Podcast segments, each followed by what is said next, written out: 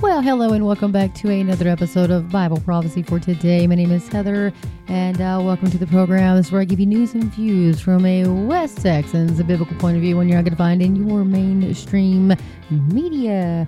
Yes, folks, there's headlines out there today. There's quite a few headlines out there today, but you know what I want to do tonight? I don't want to do headlines tonight. I want to do a Bible study. Um, just suddenly, you know, I thought, you know, let's let's do a Bible study antichrist, false prophets. You know, it's been on my mind. I'm a huge, um, huge type of person that wants to call out the truth, call out false prophets, call out these things, and people are like, "You can't say those, things, you can't touch God's anointed." These people aren't God's anointed. These people are false prophets, leading people to hell. So, the Apostle Paul did it. Um, he called them out. Jesus tells us to call them out. We'll talk a little bit about that tonight. Um, I hope you guys will join me. Um, this is going to be a study in First John, First and Second John, and um, two things happened to happened earlier. So I opened up my Bible and I opened it to Zephaniah, and uh, you know I have to tell you I'm not real familiar with Zephaniah. Um, I'm afraid to say, and um, so I read through it earlier, and I said, "Wow, you know, that kind of kind of depicts our time right now. Like, you know, our, the United States is what it reminds me of our." What we're in a free fall of just a cesspool of sin. And i was like oh. And uh, so i came into my office to my studio here and i grabbed another bible my large print bible and i said well just i'll just read um, out of first john out of this bible because i can see it a little better you know? And so i opened it up and then boom what did it land on? Zephaniah chapter 3 again. I'm like well we're going to incorporate zephaniah chapter 3 into this bible study. So I hope you guys um, will stick around. I'm not gonna. It's not an in-depth Bible study or you know or anything like that.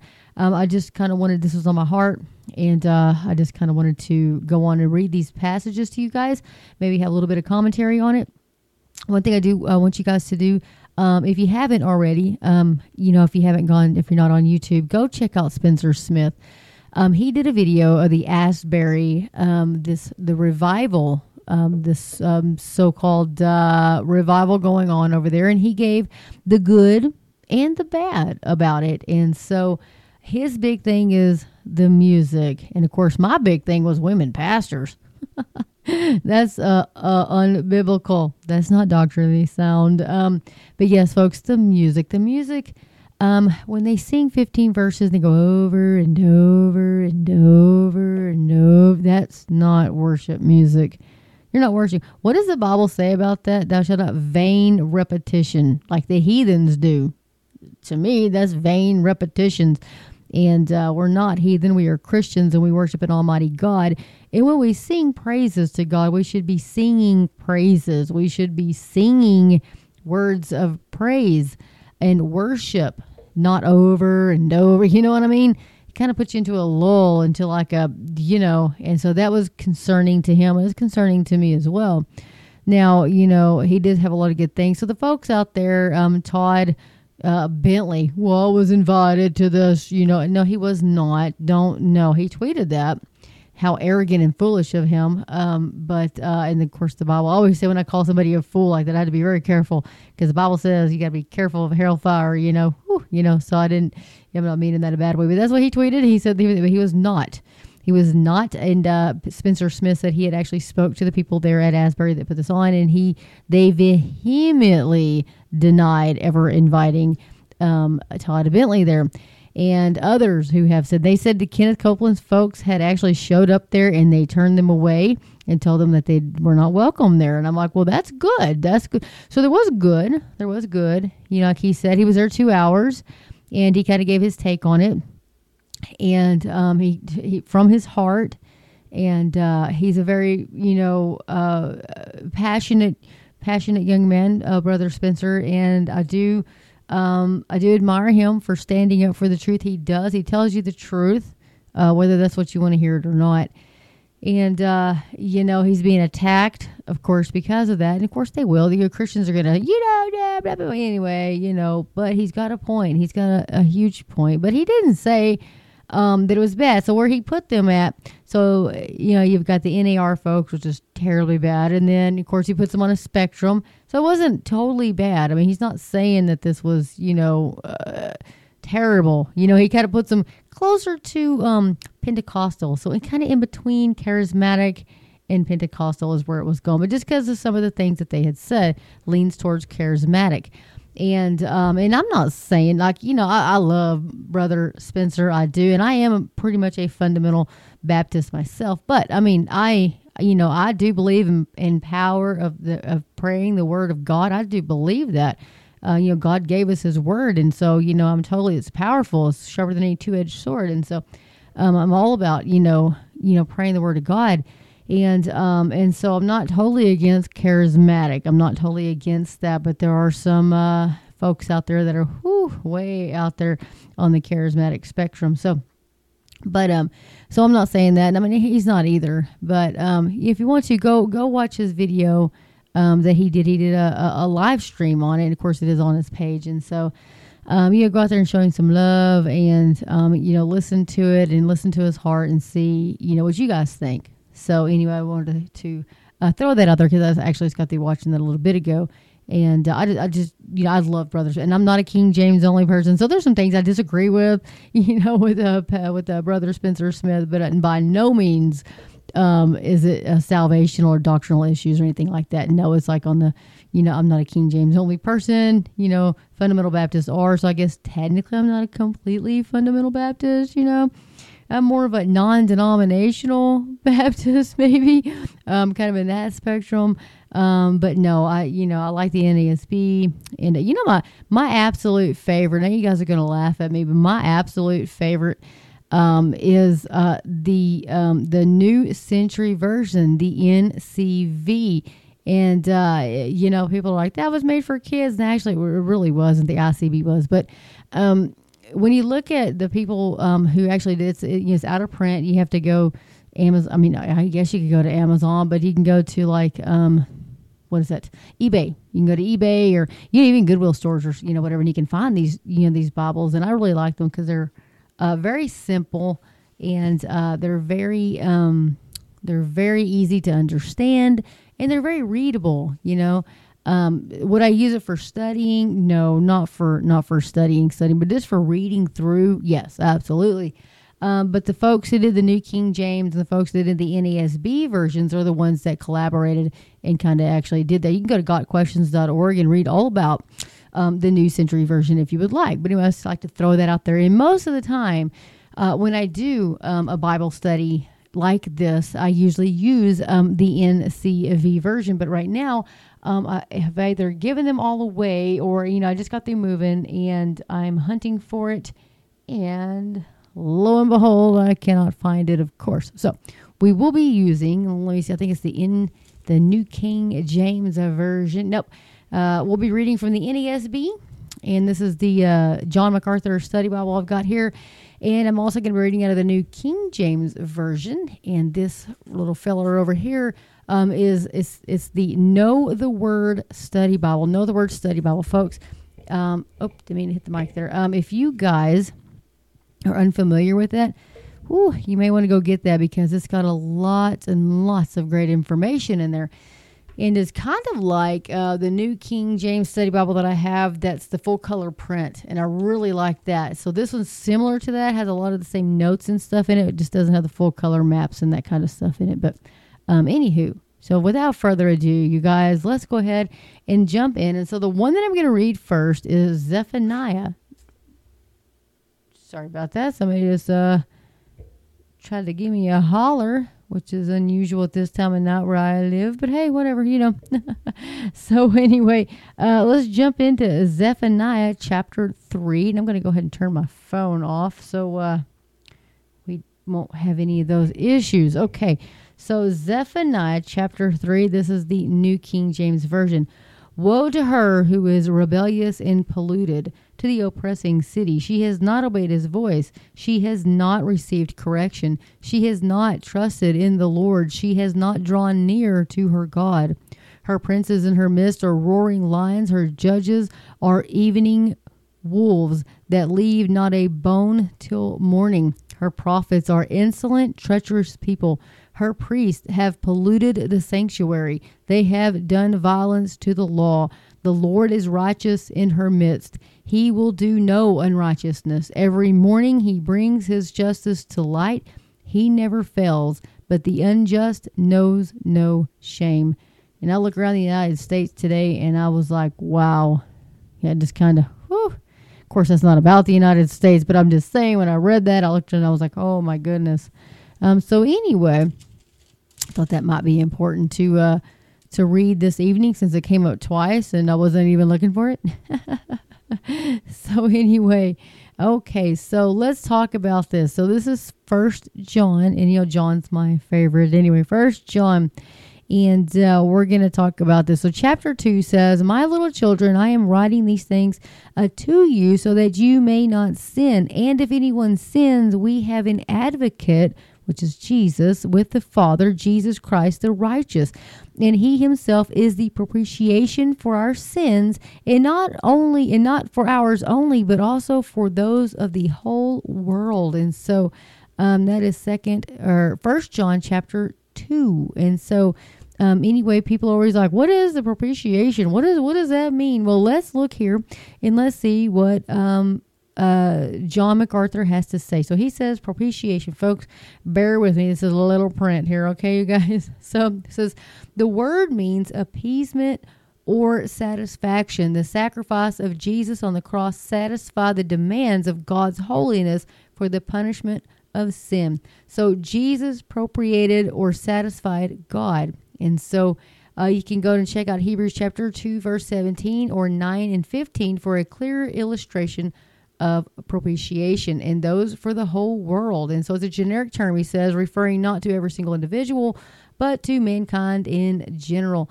Uh, it says Christ actually paid the penalty only for those who would repent and believe. Of course, a number of scriptures uh, uh, back that up. And so, anyway, I always want to put that out there because people are always like, what does that mean? What does it mean? Why did Jesus die on the cross? What does that mean? Well, now you understand. And so, anyway, or I hope you do. Anyway, so moving right along here says, do not love the world. You hear me say that a lot. And uh, we're in this world, but we're not of this world. And so when you look around nowadays, oh boy, let me tell you. So this is um, chapter 2. We're scrolling on down here to chapter 2, verse 15. And it says, Do not love the world nor the things of the world. If anyone loves the world, the love of the Father is not in him. For all that is in the world, the lust of the flesh and the lust of the eyes and the boastful pride of life is not from the Father, but is from the world. And the world is passing away and also its lust. But the one who does the will of God lives forever. And so you wonder what all this means. And if you look down in John MacArthur's notes, he says, Although John often repeats the importance of love and that God is love, he also reveals that God hates a certain type of love, love of the world. And uh, in his text, uh, John expresses a particular form um, of the fourth test, uh, and that's the test of love. He goes, positively, the Christian loves God and follows Christians. Negatively, an absence of love for the world must habitually characterize the love life of those to be considered genuinely born again. Love here signifies affection and devotion. God, not the world, must have first place in the Christian's life. And so he goes on to say, the world. This is not a reference to the physical material world, but the invisible spiritual system of evil dominated by Satan in all that it offers in opposition to God, his word, and his people. And so you hear me say that a lot. The beast system, this is the world system, which is the beast system. And that's what uh, kind of backs up here what John, uh, uh, John MacArthur is saying. He goes, either one is a genuine Christian marked by love and obedience to God, or one is a non Christian rebellion against God, in love with and enslaved by the satanically controlled world system. And he goes on to say, um, no middle ground it says no middle ground between these two alternatives exists for someone claiming to be born again. The false teachers had no such singular love, but were devoted to the world's philosophy and wisdom, thereby revealing their love for the world in their unsaved state. And so uh, you hear John MacArthur talk about that, and so that's when the Bible talks about that. So you know, I I, I do adore John MacArthur. I'm not a Calvinist. John MacArthur is a Calvinist, but you see, you can uh, learn from so many different pastors and teachers, and uh, we all differ on certain things. You know, everybody can have a, di- but as long as it's not a salvational doctrine issue, a theologically doctrine sound issue that pertains to that, then you know that's okay because there's people that are mid trib, period, whatever. You know, that's fine. You can have you can you know you can do that. But you know, when it comes down to like salvation and who is God and you know is the Word of God inerrant, you know you, those things, you know, you need to definitely have it n- nailed down. so anyway, we're gonna move along here. So deceptions in the last hour, folks. There's so much deception in the world. There is so much, and you see the government saying aliens and aliens and all of this stuff, and there's such a huge uh, uproar um, here lately. When like when I was a kid, people talked about aliens. I said, oh, aliens, those are people in Arkansas drinking the moonshine, and you, know, you just kind of laughed at them. You're like, ha ha ha, whatever. But look how prevalent it is now. We have, um, you know, they've got world leaders talking about it, military people talking about it. Like all of this stuff is going on, Run. What do you think? It's a huge deception. It is a massive deception.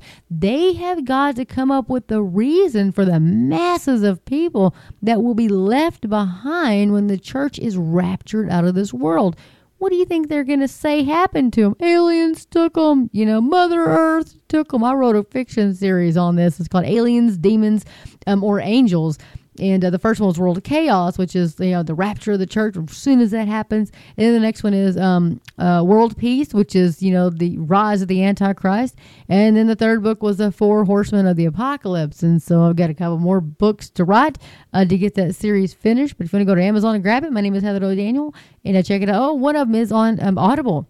I have one book on Audible, and the sweet little lady um, that narrates that is fantastic. I love her. She's supposed to be narrating my second book, but she's in the UK, and so they have a lot of stuff going on over there. Like you know, I'm not real familiar with, but I know there's some crazy stuff happening over there. It has been for a while, and so, mm, hopefully, hopefully, um, she will. Um, we can get back together and get that done. Anyway, keep her in prayer, you guys, because she's not a believer. So Anyway, so I've been praying for her too. So anyway, let's go back. Let's move along. And so it says deceptions of the last hour. And so it says, children, it is the last hour. Now John is writing this. This is just way Christ had just, you know, ascended. This is probably I want to say, well, don't quote me. I wouldn't say like 48, 50 AD. Let me see. Sometimes um oh Mr. MacArthur, Johnny Mac Dr. Johnny Mack will put that in the um in the timeline. And I'm sure he did. Um, but I don't want to waste, you know, don't want to waste a whole lot of time checking for that. Oh, author and date. Okay. So it says uh, the epistle did not identify the author, but the strong, consistent, early. Okay, we all know it's John. we're, I mean, we're all pretty much in agreement that it is John. Um, let's see. He says here, well, let me see. AD 95. So they say anywhere between 80, 90, and 95. And so, um, so even back then, John even said, Children, it is the last hour. And just as you heard that Antichrist is coming, even now many Antichrists have appeared. From this we know that it is the last hour. To think, the Apostle John said that way back in 80, 90, 95. And so if we knew there were antichrists then, can you imagine how many more are out now and false prophets? And we're waiting on the main course. As a Christian, we will never know who the antichrist is because we're not going to be here for that. We'll be yanked out of here. We'll be gone. We will not know who the antichrist is. So we're not supposed to be looking for the antichrist. We're supposed to be looking for Jesus Christ, not the antichrist. So don't get caught up in all that craziness, right? Goes on to say, uh, verse 19 says, this is chapter 2. Uh, they went out from us. Um, he goes, They went out from us, but they were not really of us. For if they had been of us, they would have remained with us, but they went out, so that it will be shown that they all are not of us. But you have an anointing from the Holy One, and you all know I have written to you because you do not know, or because because you do not know the truth, but because you do know it, and because no lie is of the truth. He goes on to say, Who is the liar? Who is the liar but the one who denies that Jesus is the Christ? This is the Antichrist, the one who denies the Father and the Son. Whoever denies the Son does not have the Father. The one who confesses the Son has the Father also. As for you, let that abide in you which you heard from the beginning. In what you heard from the beginning abides in you you also will abide in the Son and in the Father. This is the promise which He Himself made to us eternal life. That's Christ. So I want to go back up. Hang on just a second. We're going to go right back up here because, guys, my eyes are, you know, if you only knew. if you only knew. But I want to read that verse again because I think I completely murdered that verse out of context. So let's go back uh, to, to verse 20. It says, But you have an anointing from the Holy One and you all know I have not written to you because you do not know the truth, but because you do know it, and because no lie is of the truth. So that's what he was saying. I knew I kind of messed that up. I'm like, that doesn't sound right when I was saying that in my head. but anyway, now we know. It says, Children of God, now little children abide in him, so that when he appears, we may have confidence and not shrink away from him in shame at his coming. That is verse 28 we are to be looking for Jesus Christ. He goes on to say in verse 29 If you know that he is righteous, you know that everyone also who practices righteousness is born of him. And so um, I think about that a lot. Uh, you know, people are like, you're not supposed to be looking for Jesus, you know, whatever, blah, blah, blah. Well, right there, this tells us um, now little children abide in him so that when he appears, we may have confidence and not shrink away from him in shame at his coming. We don't want to be ashamed. No, we want to be um, waiting and watching for him and excited. That's our blessed hope. And so I'm going to move on over here. And so scroll down here to uh, John MacArthur's notes, and it says, let me come down here. Okay, so the Antichrist. So verse two, uh, chapter two, verse eighteen is this is the first occurrence of the term Antichrist. It use its usage is found only in John's epistle, and here it refers to the coming final world ruler energized by Satan, who will seek to replace and oppose the true Christ. You can check that out in Daniel uh, chapters eight and eleven and twelve, in Matthew chapter 24, 2 Thessalonians two. You can read those verses if you'd like. Or you can also get the notes he says in Revelation 13 and 19. But he goes, many antichrists have appeared. Now, while the terms, this is John MacArthur, so while the terms first occurrence refers to a particular person prophesied in Scripture, this one is plural and refers to many individuals. John uses the plural to identify and characterize the false teachers who were troubling John's congregations because their false doctrine distorted the truth and opposed Christ. Right there, folks. The term, therefore, refers to a principle of evil incarnated in men who are hostile and opposed to God. And John writes to expose the false teachers, the wolves in sheep's clothing who purvey damning lies. In the last hour says that the phrase refers to the latter times or last days. And he goes, i.e., the time period between the first and second coming of Jesus Christ, comings of Jesus Christ. And so when you go back through, you can see, you know, the Apostle Paul, John, all of them called out false prophets. They called out false doctrines, false prophets, false pastors. You have to. You have to because if you don't, they will come in and they will take all these people and these congregates and these sheep away by their lies and deceptions. People will follow them. But we have pastors in in, uh, in in pulpits today. They want to call themselves pastors. They're not pastors. They're not. They are wolves standing up there with damnable heresies. King James says. King James version, damnable heresies. Yes, I said that. mm. But guys, I'll tell you what, it's scary when you have other pastors that should be calling out these these heretics. They should be, but they're not very few. You have Justin Peters. I love Justin Peters' ministry. Go check him out. Spencer Smith, he calls them out. And um, the messed up church, uh, it's called Hit the Bar, the messed up church with Steven Paul at Kozar. He calls, at, oh my goodness, they're funny too. I love them. I love them go watch them because boy howdy they will they they play them the videos in the background you know because you can see the screen. Of course they call it hit the bar because on youtube you hit the bar you pause the video. And so they like from these pastors and i say that lightly quote unquote the mouth they even call them pastors todd bentley kenneth copeland these are not pastors.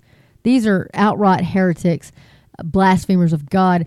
And and so the, they hit the bar and then they of course they go into town from their own mouths and they show you like this is why. So anyway moving right along, you guys. Um, but I like to tell you folks about good good people to go and, and, and, and get you know great teaching from because that's where I that's where I do. I, I follow these great uh, godly men. I thank God for them that I can um, glean what they say and learn from them. And then, you know, whatever I, you know, learn, I always want to pass it on to everybody else because, you know, that's how we roll, right? That's how we're supposed to. Anyway, and, uh, you know, you got to make disciples of folk. You got to do it. And that's what we're here for. We're not here to get saved and then go hide in a go hide in our closet or something. You know, we're here to tell folk however you can, however you can. If you can, you know, if you just do the little ABC cards, or if you go and whatever you do, if you can just plant the gospel like those, the little gospel tracts, if you just leave those places, whatever, whatever God has called you to do, do it. Do it. Go buy those gospel tracts and use the laundromat, whatever. Go, go put them on cars. Whatever God has told you to do, do it. Because I'm telling you, the Holy Spirit can work through anything. I tell you what, you plant the seed, the Holy Spirit's the one that waters it. We're just out there to tell folks what we do.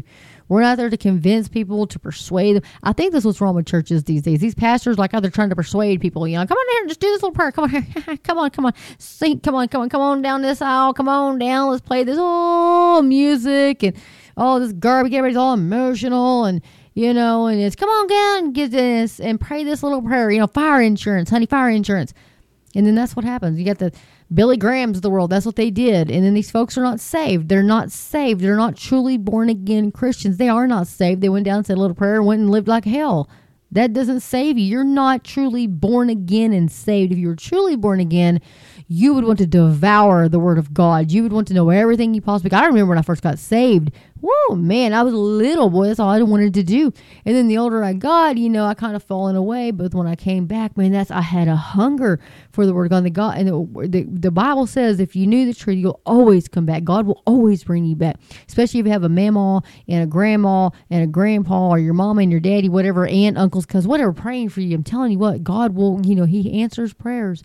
He answers prayers. And so you come back, you devour the word. You hunger for the word of God. You want to go and listen to good, theologically sound pastors and teachers and all kinds of stuff. You want to know as much as you you know what I mean? You want to know God. You want to. You want to spend time in prayer with him. You want to spend time with him.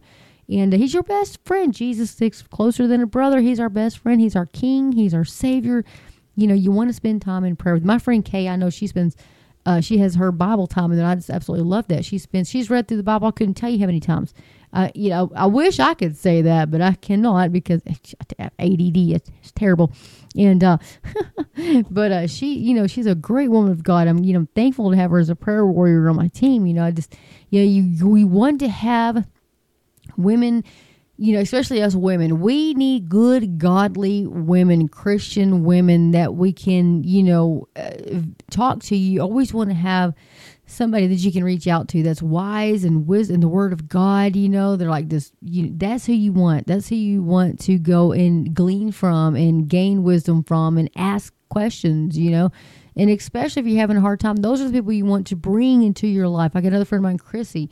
Um, she is absolutely a wonderful woman of God, and I'm so thankful for her. She's, uh, I would say, probably about 14 years younger. I mean, we used to be neighbors when we first met, and uh, I just love her, love her children, love her husband, and uh, you know they're great, great, great folks. You know, when I first met them, they weren't in church, but I tell you what, boy, they're in church all the time now, and they work in the ministry, and they just do fantastic work.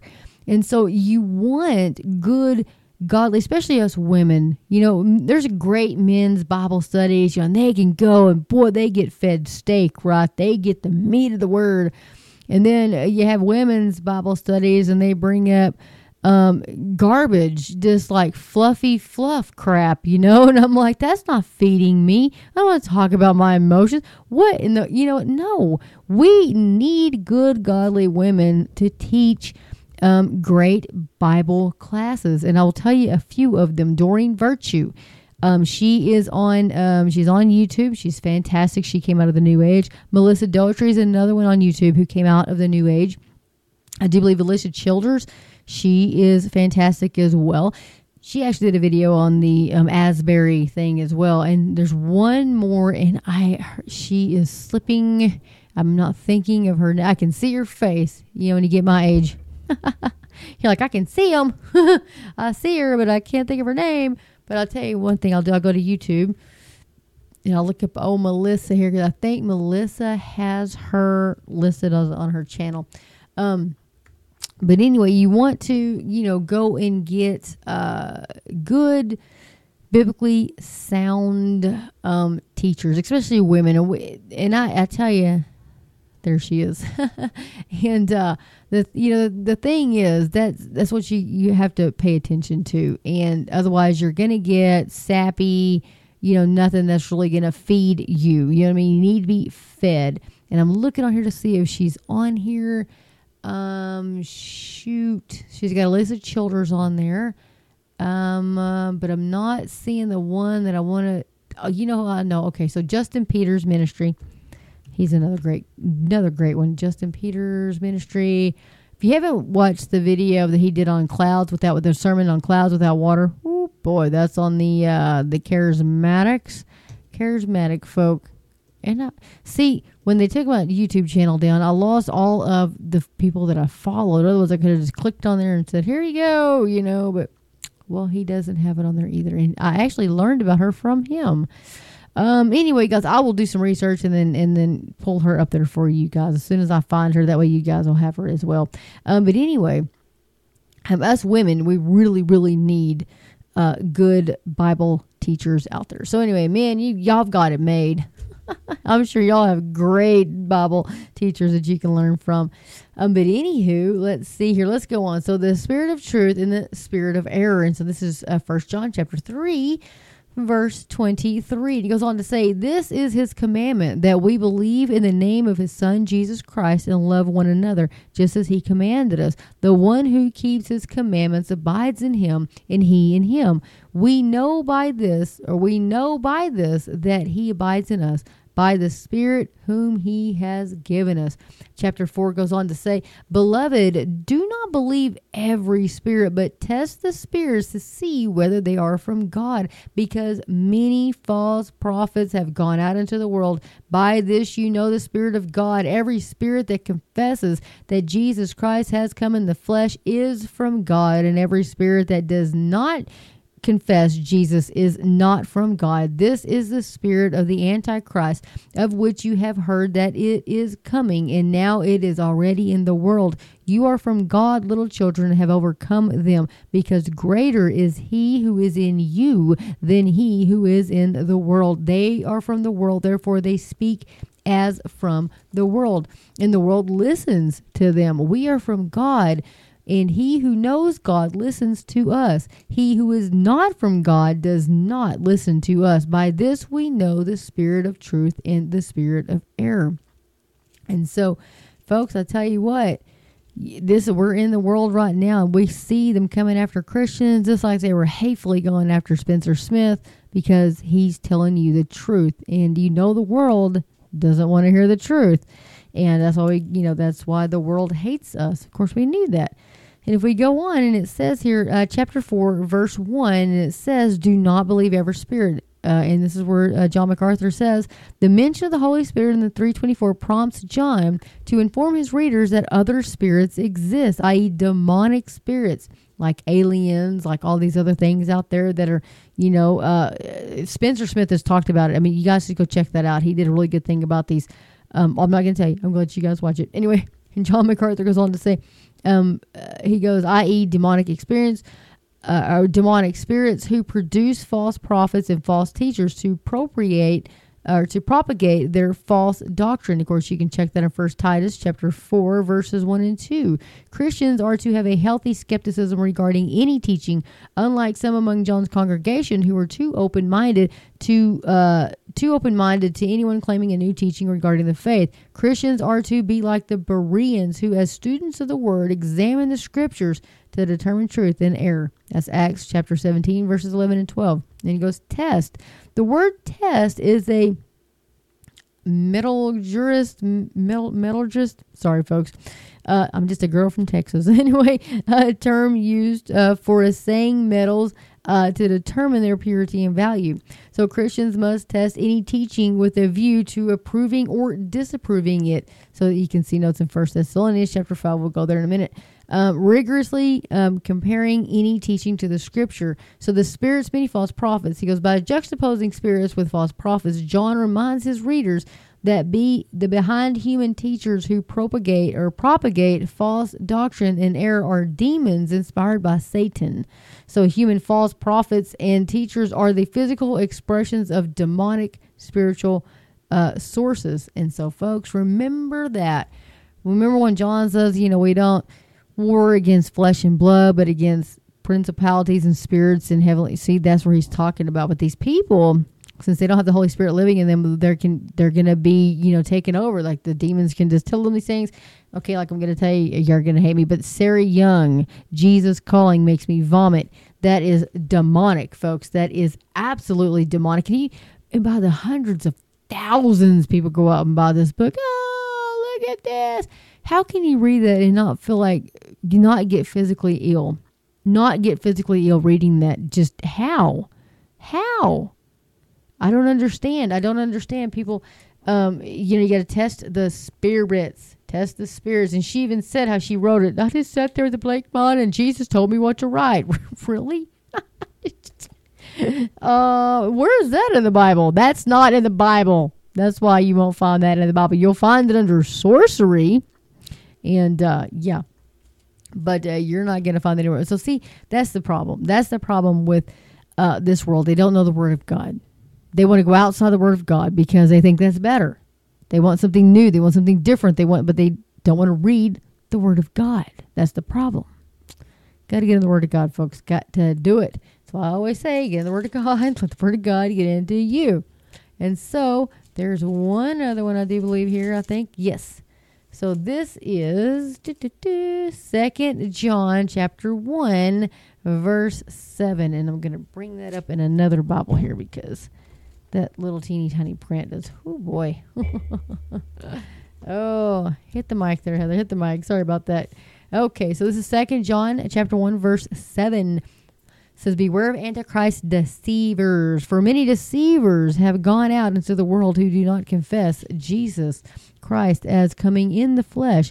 This is a deceiver and an antichrist. Look to yourselves that we do not lose those things we worked for, but that we may receive a full reward. Goes on to say, um, See, whoever transgresses and does not abide in the doctrine of Christ does not have God. He who abides in the doctrine of Christ has both the Father and the Son. If anyone comes to you and does not bring this doctrine, do not receive him into your house nor greet him, for he who greets him shares in his evil deeds.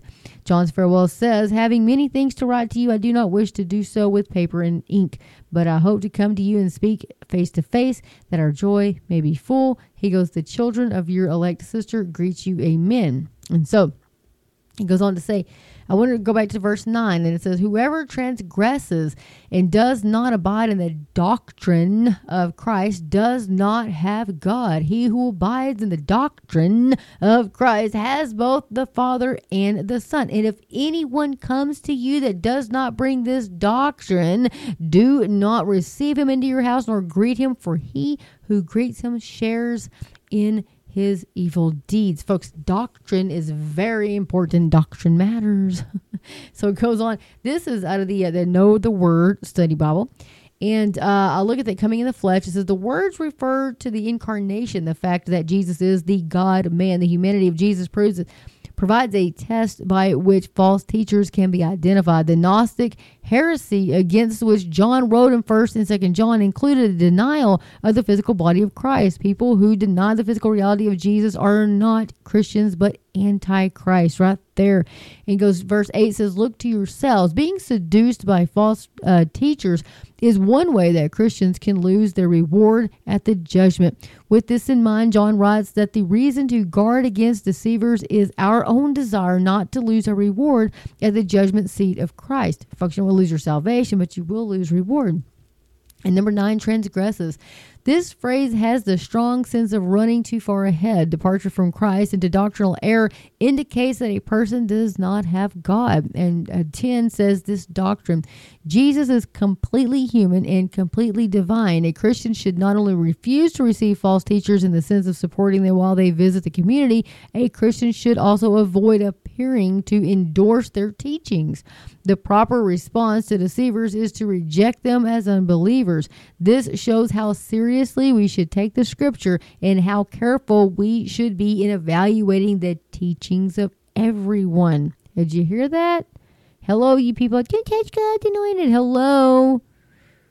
The doctrine. I'm going to read that again. Jesus is completely human, completely divine. A Christian should not only refuse to receive false teachers, any false teachers, guys, in the sense of supporting them while they visit the community. A Christian should also avoid appearing, not even, not even, even if you appear to, don't even, you know, my mom always said, if it even looks bad, don't even do it, even if it's not. If it even appears to be bad, just don't do it.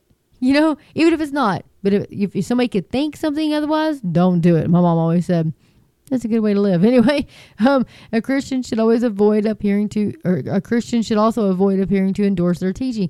The proper response to deceivers is to reject them as unbelievers. This shows how seriously we should take the scripture and how careful we should be in evaluating the teachings of everyone. So, folks, oh, that is the thing. That's the thing and um, people don't realize that uh, you know they're like, well, you shouldn't do it really because the Bible says we should. And Jude, Jude was the half brother of Jesus, and he talked about. He also went on. He talked about apostates, apostates like Andy Stanley and those other ones. And uh, you know, he says, here it is. He goes, old and new, contend for the faith. We're to contend for the faith, folks. We are to contend for the faith. Let's just read. Let's read Jude. It's only one chapter. Let's read Jude. So Jude, a bond servant of Jesus Christ and brother of James, to those who are called, sanctified by God the Father, and preserved in Jesus Christ, mercy, peace, and love be multiplied to you. Remember, Jude is the half brother of Jesus.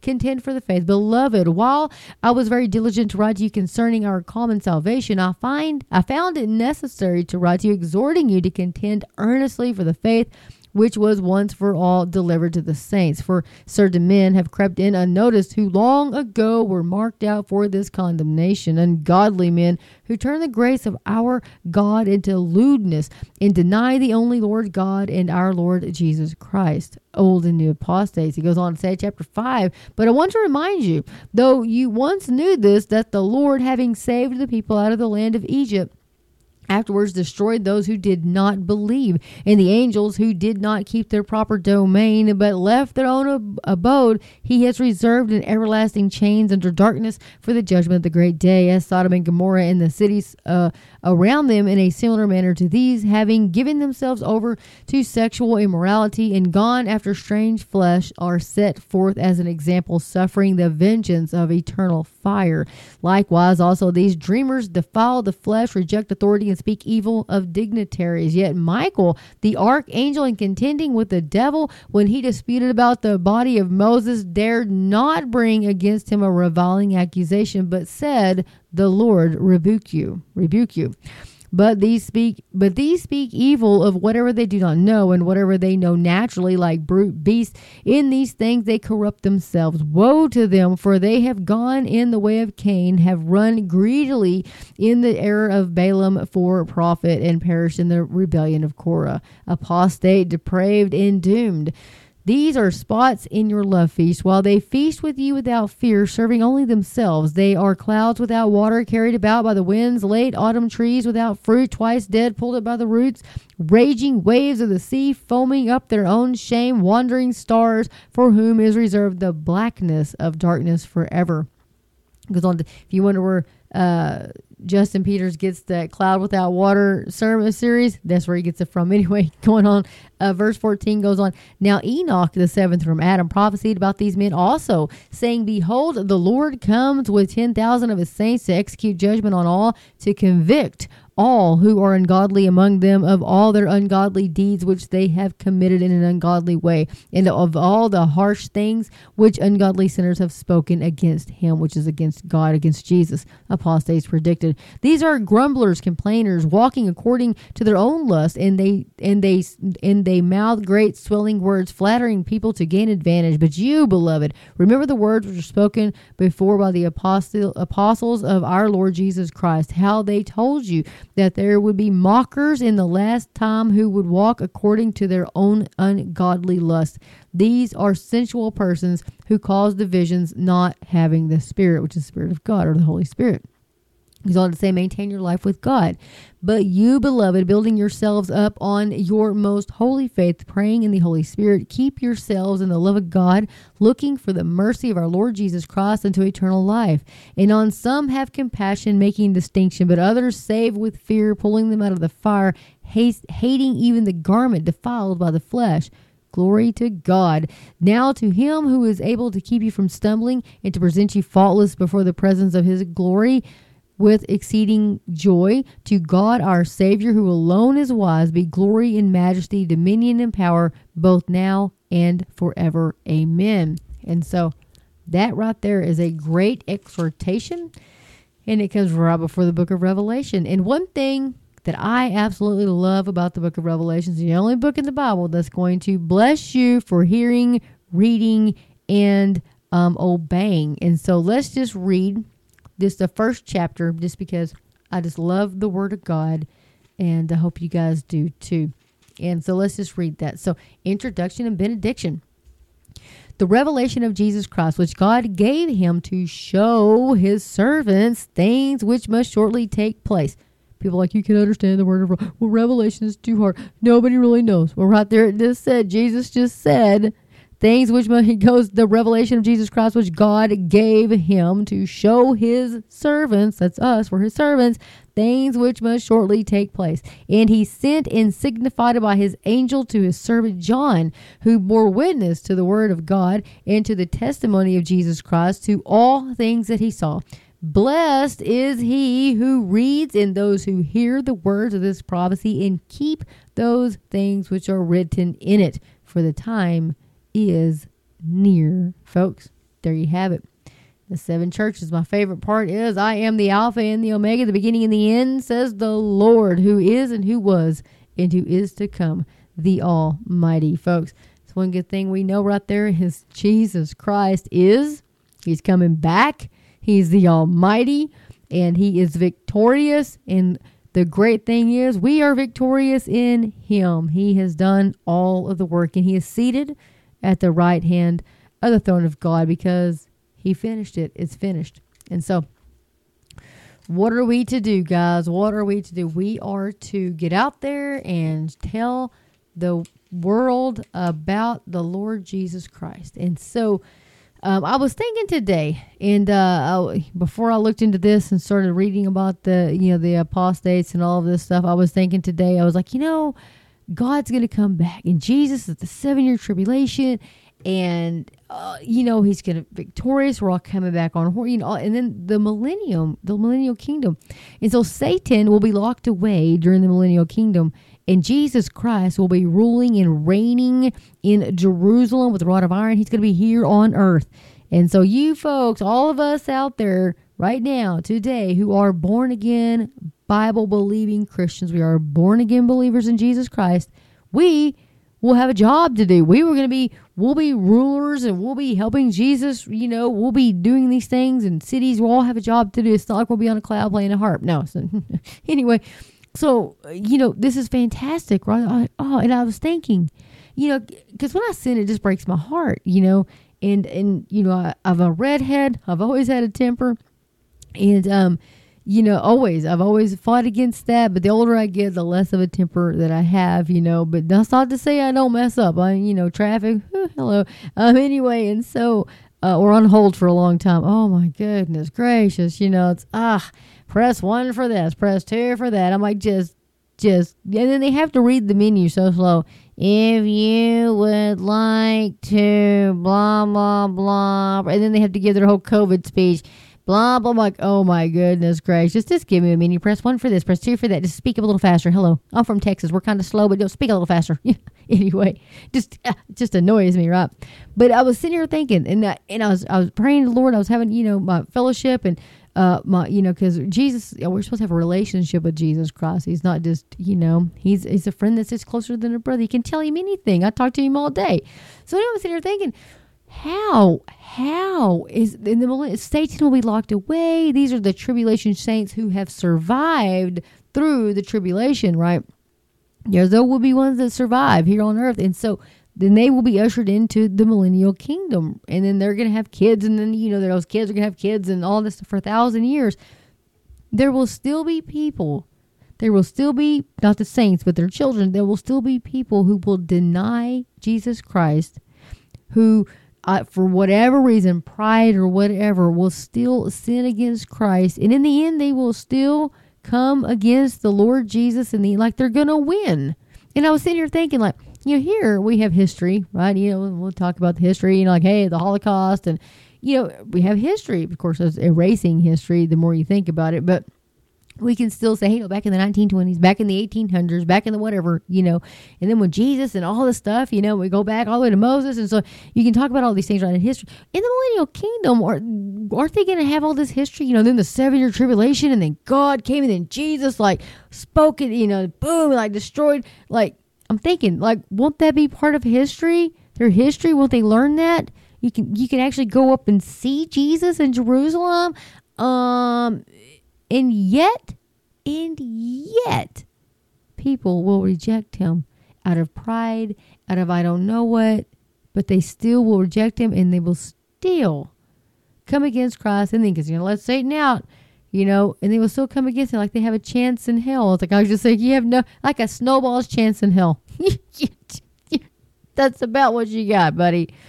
But it just it just blows my mind. It just it just I I can't fathom that. I can't fathom it. I just can't. I don't understand it. I can't imagine that happening, but it will because God gives us all a a free choice. So you have a free choice, and that's another reason why I'm against Calvinism. You know, I'm just like, eh you know, I know God knows what we're going to choose, but I don't think He made us as robots. Like, okay, I'm going to choose her to go to hell, and I'm going to choose her to go to heaven.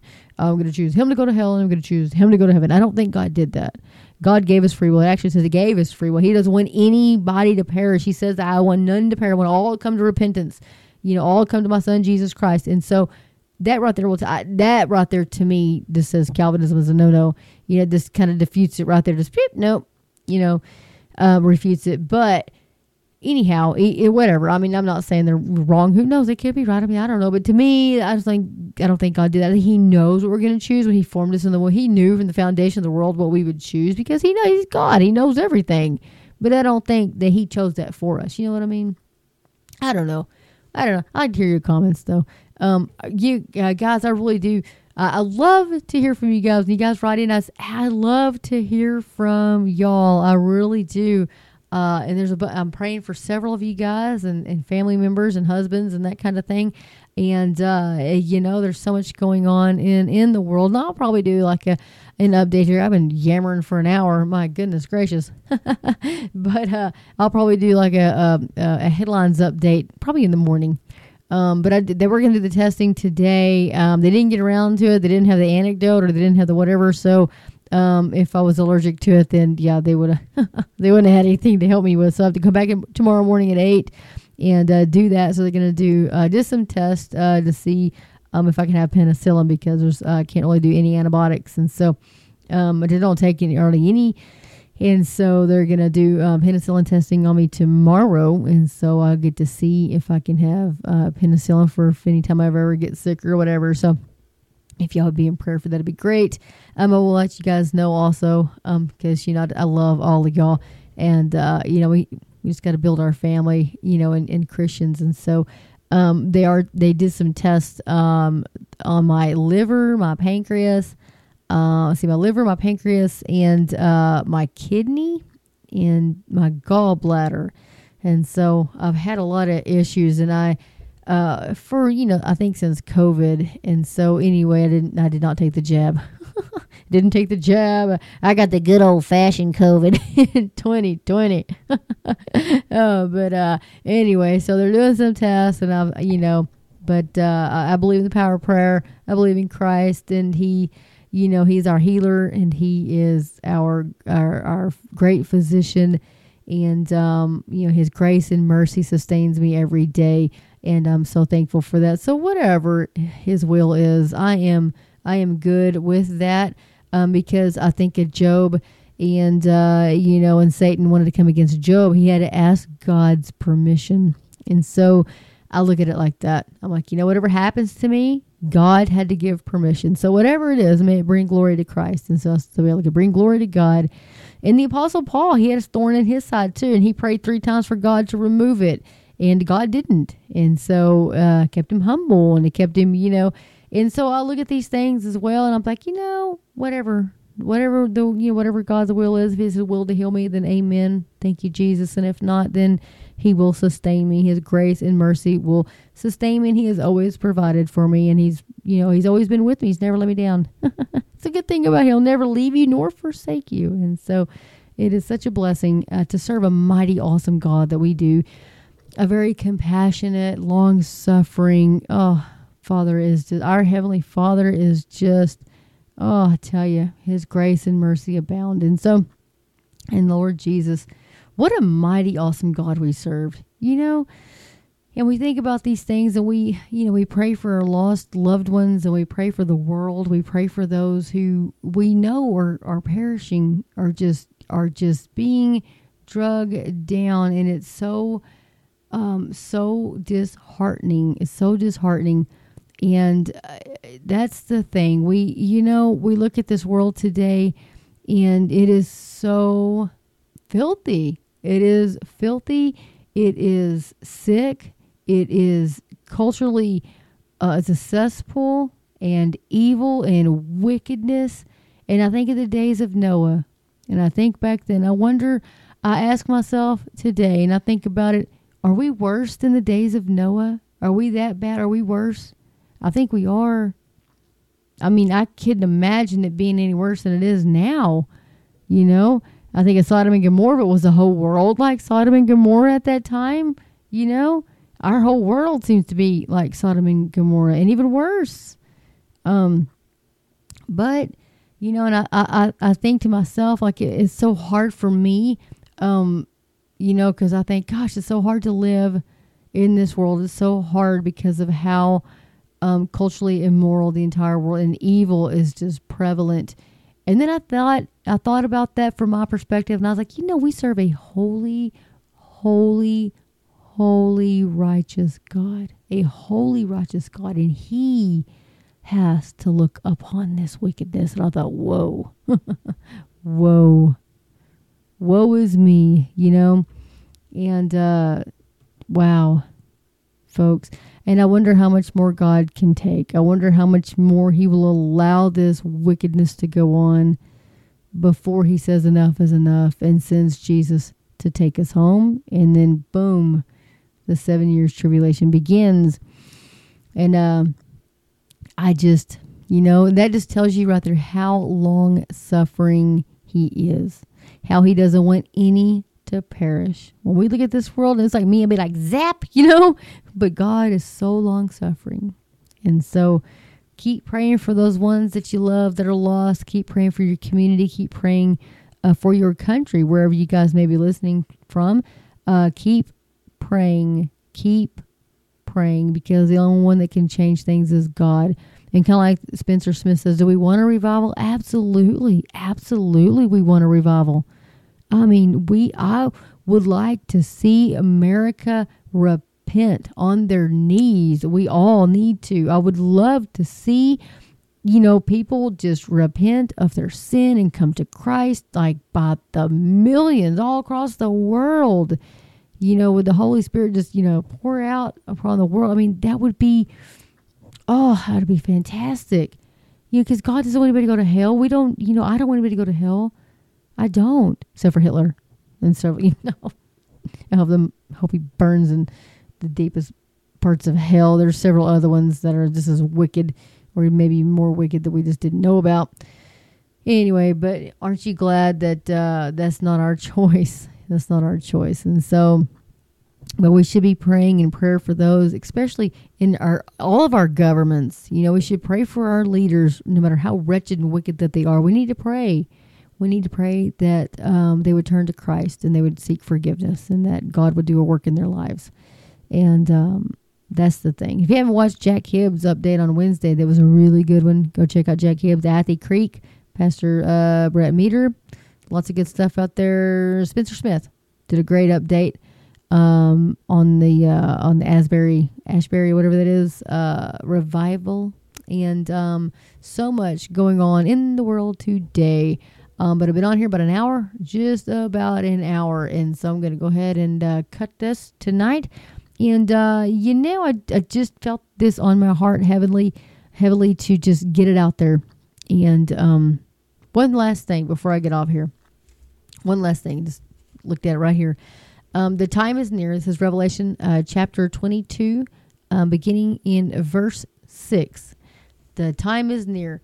And it says, Then he said to me, These words are faithful and true, and the Lord God of the holy prophets sent his angel to show his servants the things which must shortly take place. 7 chapter uh, verse 7 behold i am coming quickly. Blessed is he who keeps the words of the prophecy of this book. Now i john saw and heard these things. And when i heard and saw i fell down to worship before the feet of the angel who showed me these things. Then he said to me see that you do not do that for i am your fellow servant and of your brethren the prophets and of those who keep the words of this book. Worship God. And he said to me, Do not seal the words of the prophecy of this book, for the time is at hand. He who is unjust, let him be unjust still. He who is filthy, let him be filthy still. He who is righteous, let him be righteous still. He who is holy, let him be holy still. It says Jesus testifies to the churches. And he says, And behold, I am coming quickly, and my reward is with me to give to everyone according to his work. I am the Alpha and the Omega, the beginning and the end, the first and the last. Blessed are those who do his com- Blessed are those who do his commandments, that they may have the right to the tree of life and may enter through the gates into the city. But outside are dogs and sorcerers and sexually immoral and murderers and idolaters and everyone who loves and practices a lie. I, Jesus, have sent my angel to testify to you these things in the churches. I am the root and the offspring of David, the bright and morning star. And the Spirit of the bride say, Come, and let him who hears say, Come, and let him who thirsts uh, come. Whoever desires, let him take the water of life freely. For I testify to everyone who hears the words of the prophecy of this book, if anyone adds to these things, God will add to him the plagues that are written in this book. And if anyone takes away from the words of the book, uh, of this prophecy, God shall take away his part from the book of life, from the holy city, and from the things which are written in this book. I am coming quickly. He who testifies to these things says, Surely I am coming quickly. Even so, or Amen. Even so, come, Lord Jesus. The grace of our Lord Jesus Christ be with you all. Amen folks. It's a good way to, to end. It's a good way to end this. But you think of the Kat Kerrs, and you think of the Kenneth Copelands, and you think of all these wicked, wicked, wicked people out there that call themselves pastors. I'm going to tell you a big hint in the Paula Whites of this world. Let me tell you a big hint. Joyce Meyers, let me tell you a big hint. Beth Moore's. There are no women pastors. They may claim to be a pastor, but they are not. And if they are, then you know they are a false prophet because the Bible says there are no women pastors. Anyway, right there, ought to tell you, get away, get away. anyway, but I like the warning because I like that. It says, For I testify to everyone who hears the words of the prophecy of this book, if anyone adds to these things, God will add to him the plagues that are written in this book. What do you think these folks are doing? God told me to tell you, and God said this, and God came down and told me this, and Jesus stood at the foot of my bed and told me all this. What do you think that is? That is adding to the adding to the Bible. And God is specifically clear right there. Jesus just told us what would happen. Uh, don't don't fall for those folks. Don't fall for it. But anyway, guys, I, I hope this was a blessing to you guys. It sure was a blessing to me because I love the Word of God.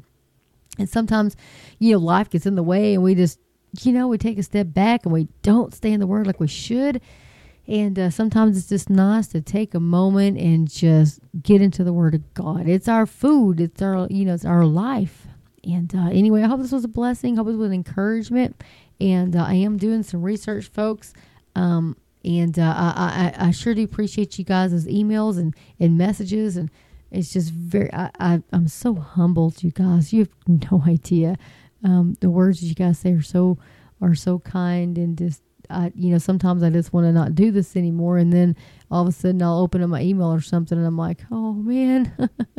so, uh, you guys are such a blessing. And I am so thankful for all of you guys. And uh, I hope you all know that. And anyway, um, uh, if you guys wanted to shoot me an email, you know, it's uh, you can give me a Bible prophecy the number four today at outlook.com or Heather at Bible prophecy for uh, today.com. So anyway, shoot me an email or you find me on Facebook.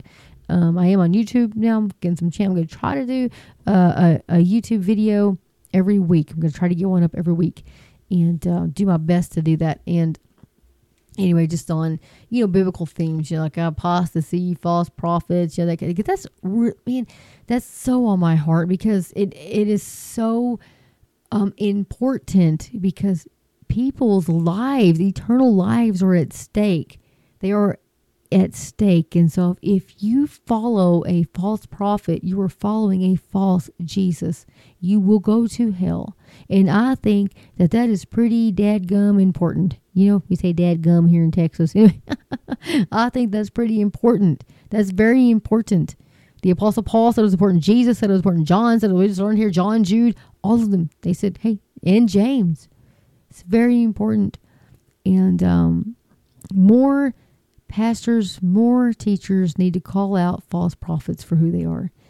And uh, oh, I did one on Steven Furtick too. That's still on my Rumble channel, by the way. I'll try to get that uploaded to, to um, uh, YouTube, and uh, I may try to download the MP3 and just kind of play it on the podcast as well. But there's so many of them out there, and you'll be led astray so easily, so seduct actively they you know snuck into churches. They just go blaring in and just spewing their false doctrine and people like oh that's false you know? No they seductively snuck in and crept in and you know introduced it and it's kind of easy a little leaven leavens the whole lump.